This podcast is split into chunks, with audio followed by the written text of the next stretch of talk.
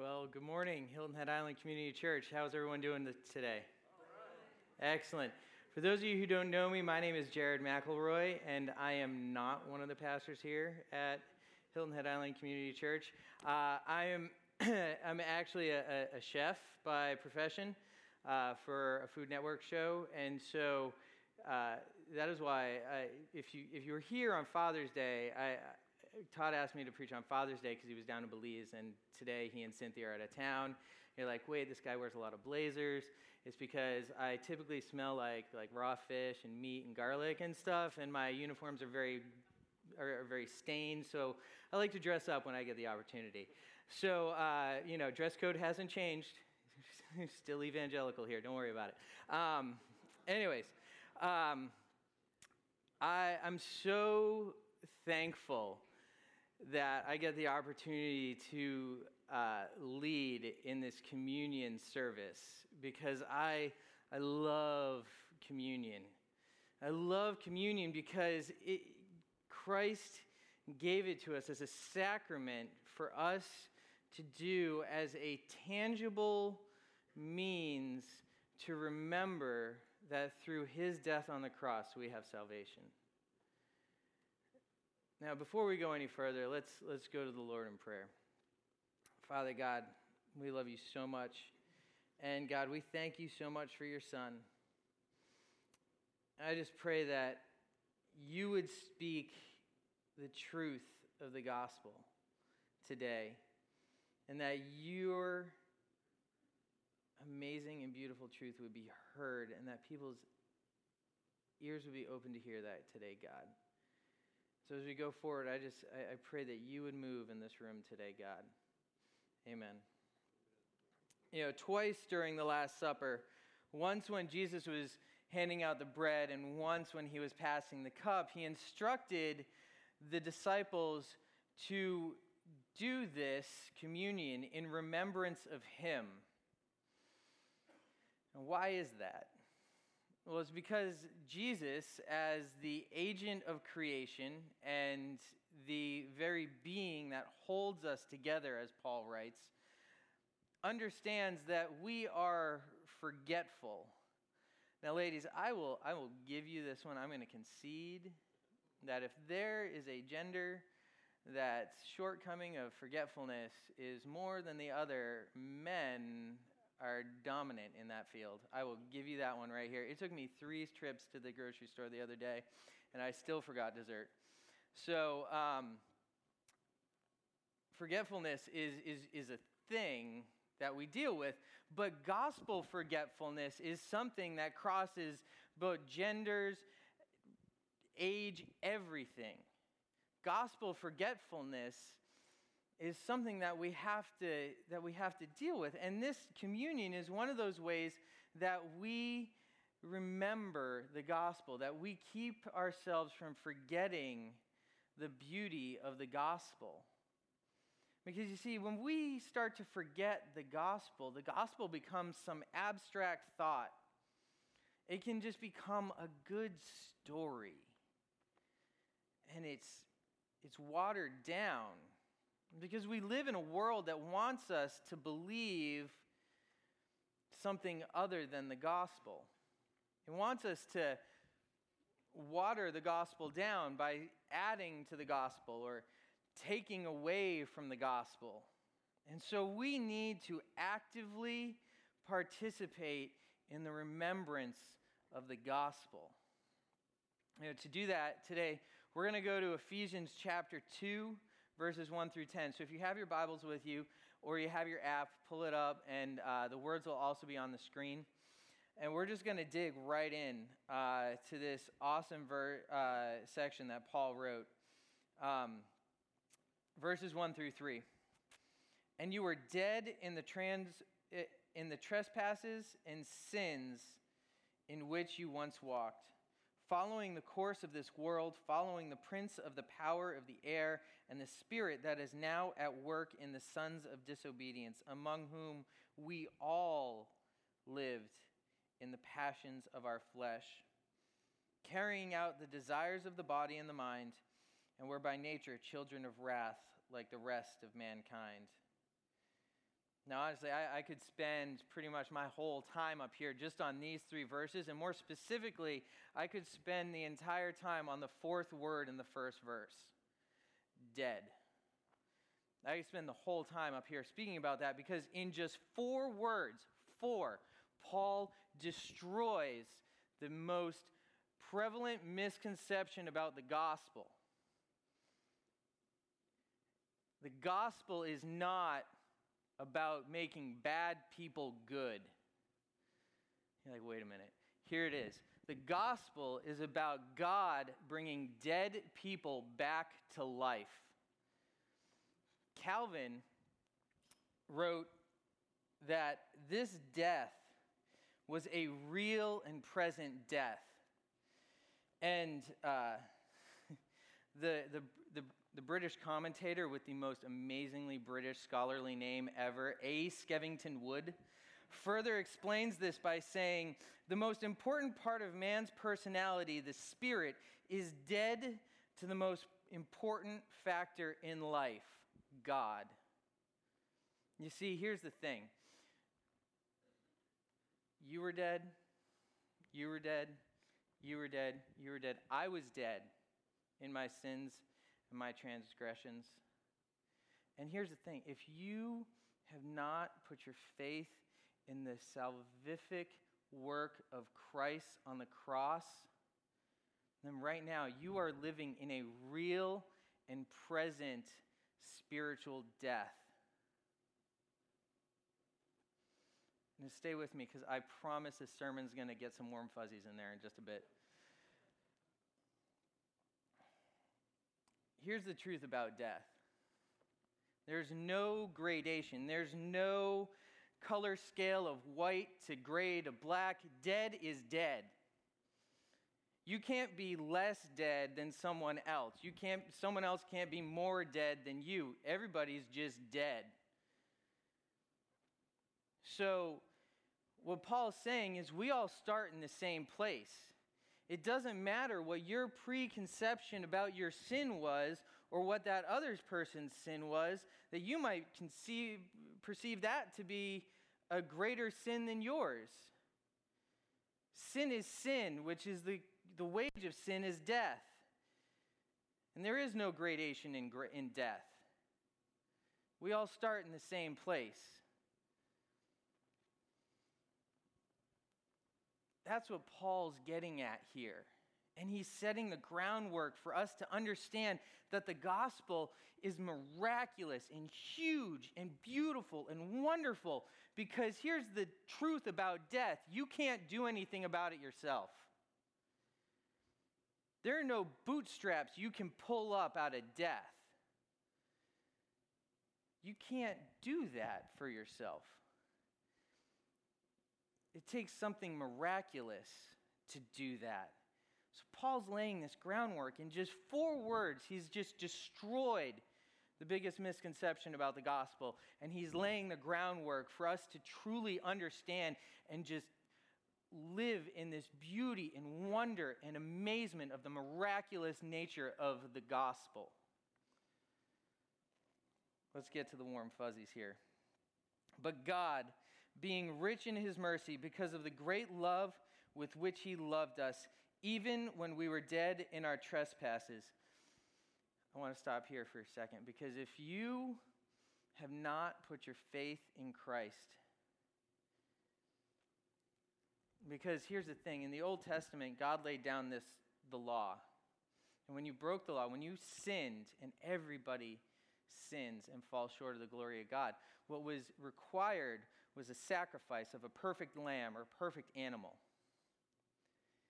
Under the new covenant that came with Jesus Christ, He died. He was our perfect sacrifice. He was the ultimate sacrifice, the once and for all sins sacrifice. And when we put our faith in that, we have salvation. And I need you to hear this and, and, and take this in. If you have not put your faith there and you're sitting in your seat and you're feeling like you don't understand who I am, I don't even feel like I should be here. I feel dirty. You cannot out sin the wealth and the depths of the mercy of the cross of Jesus Christ.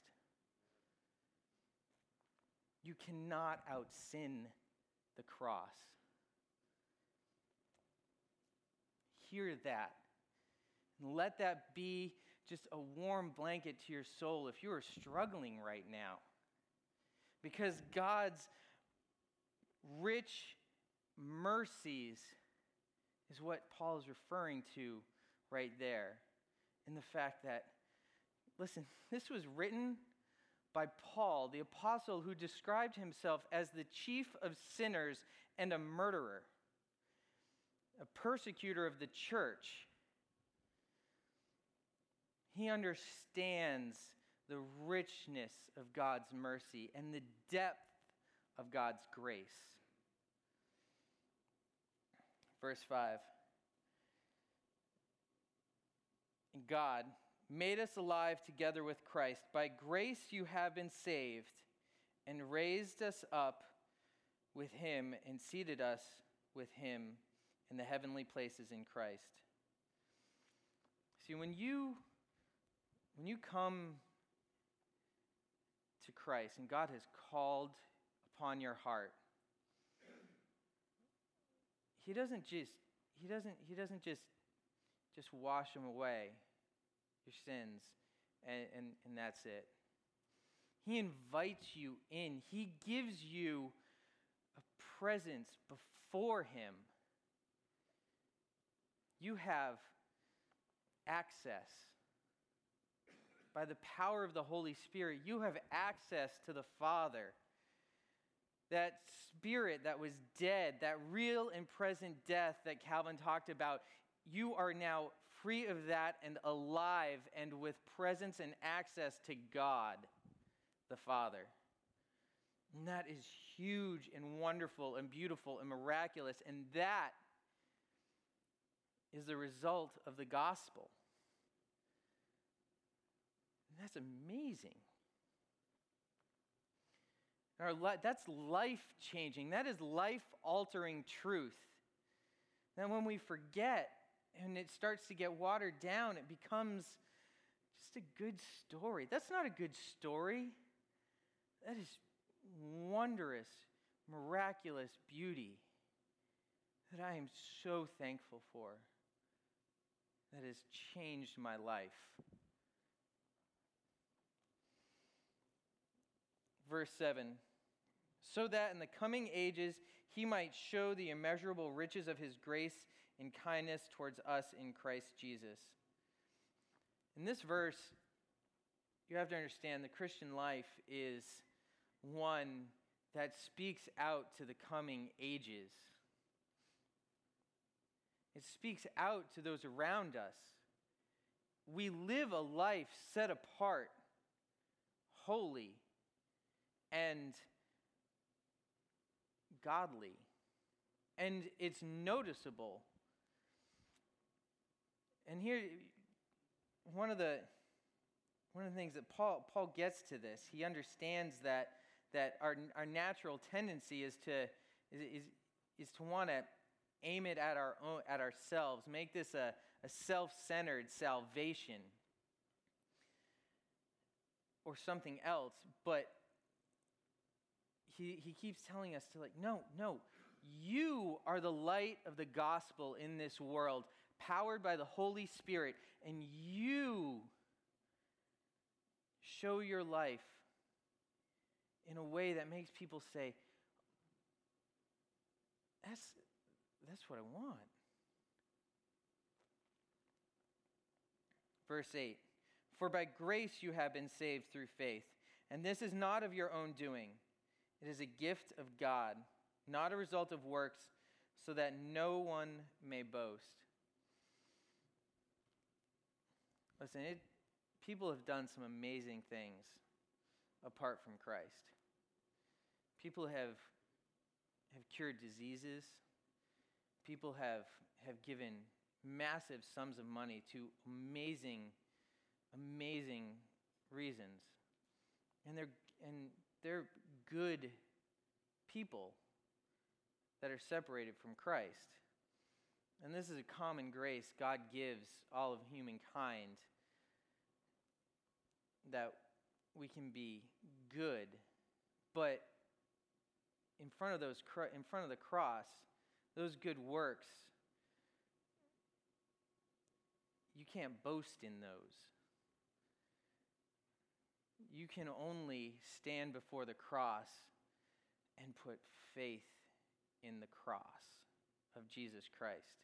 You can only bow down to the greatest work ever done of God on earth living a perfect life and dying a horrific death, the one that we were supposed to die for our sins.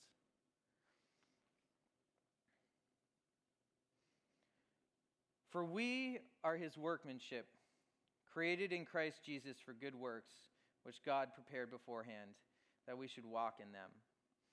You know, this is kind of going back just a little bit. We, our lives are supposed to reflect the gospel. But oftentimes we expect people to act like Christians before they're Christians. One of my favorite pastors, um, if you were in my small group, you know this, is Matt Chandler. And uh, he has this saying at his church church is an okay place to not, to, to not be okay. It's just not okay to stay there. You know, oftentimes, one of the other misconceptions about the gospel is that you got to clean up and then come on inside. No, it's this is how it works. You are sinful. You are dead. We all started there. Your faith in the power of the cross brings you to life through the power of the Holy Spirit, which also raised Christ from the dead. And from there, that power of the Holy Spirit empowers you to do the good works that Christ laid out ahead of time for you to do. So that when people saw your life, they saw Christ.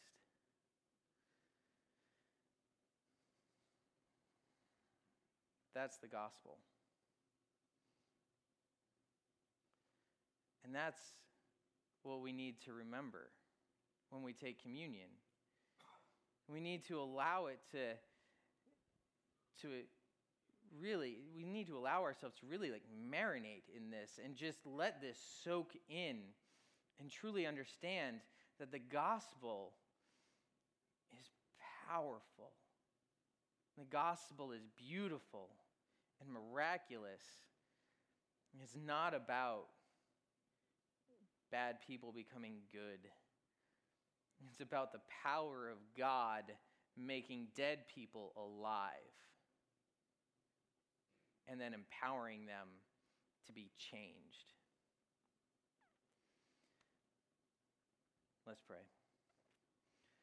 Father God, we thank you so much for your Son who died the death that we should have died.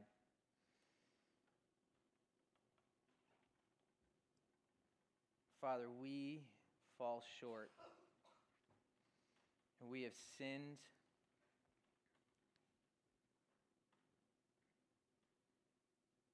And it's only through you and the gift, grace through Jesus Christ that you have given, that we can even approach you. But that great gift you give us as well.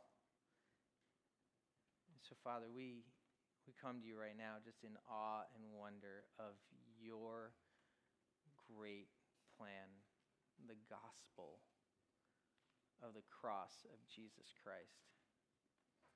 Amen.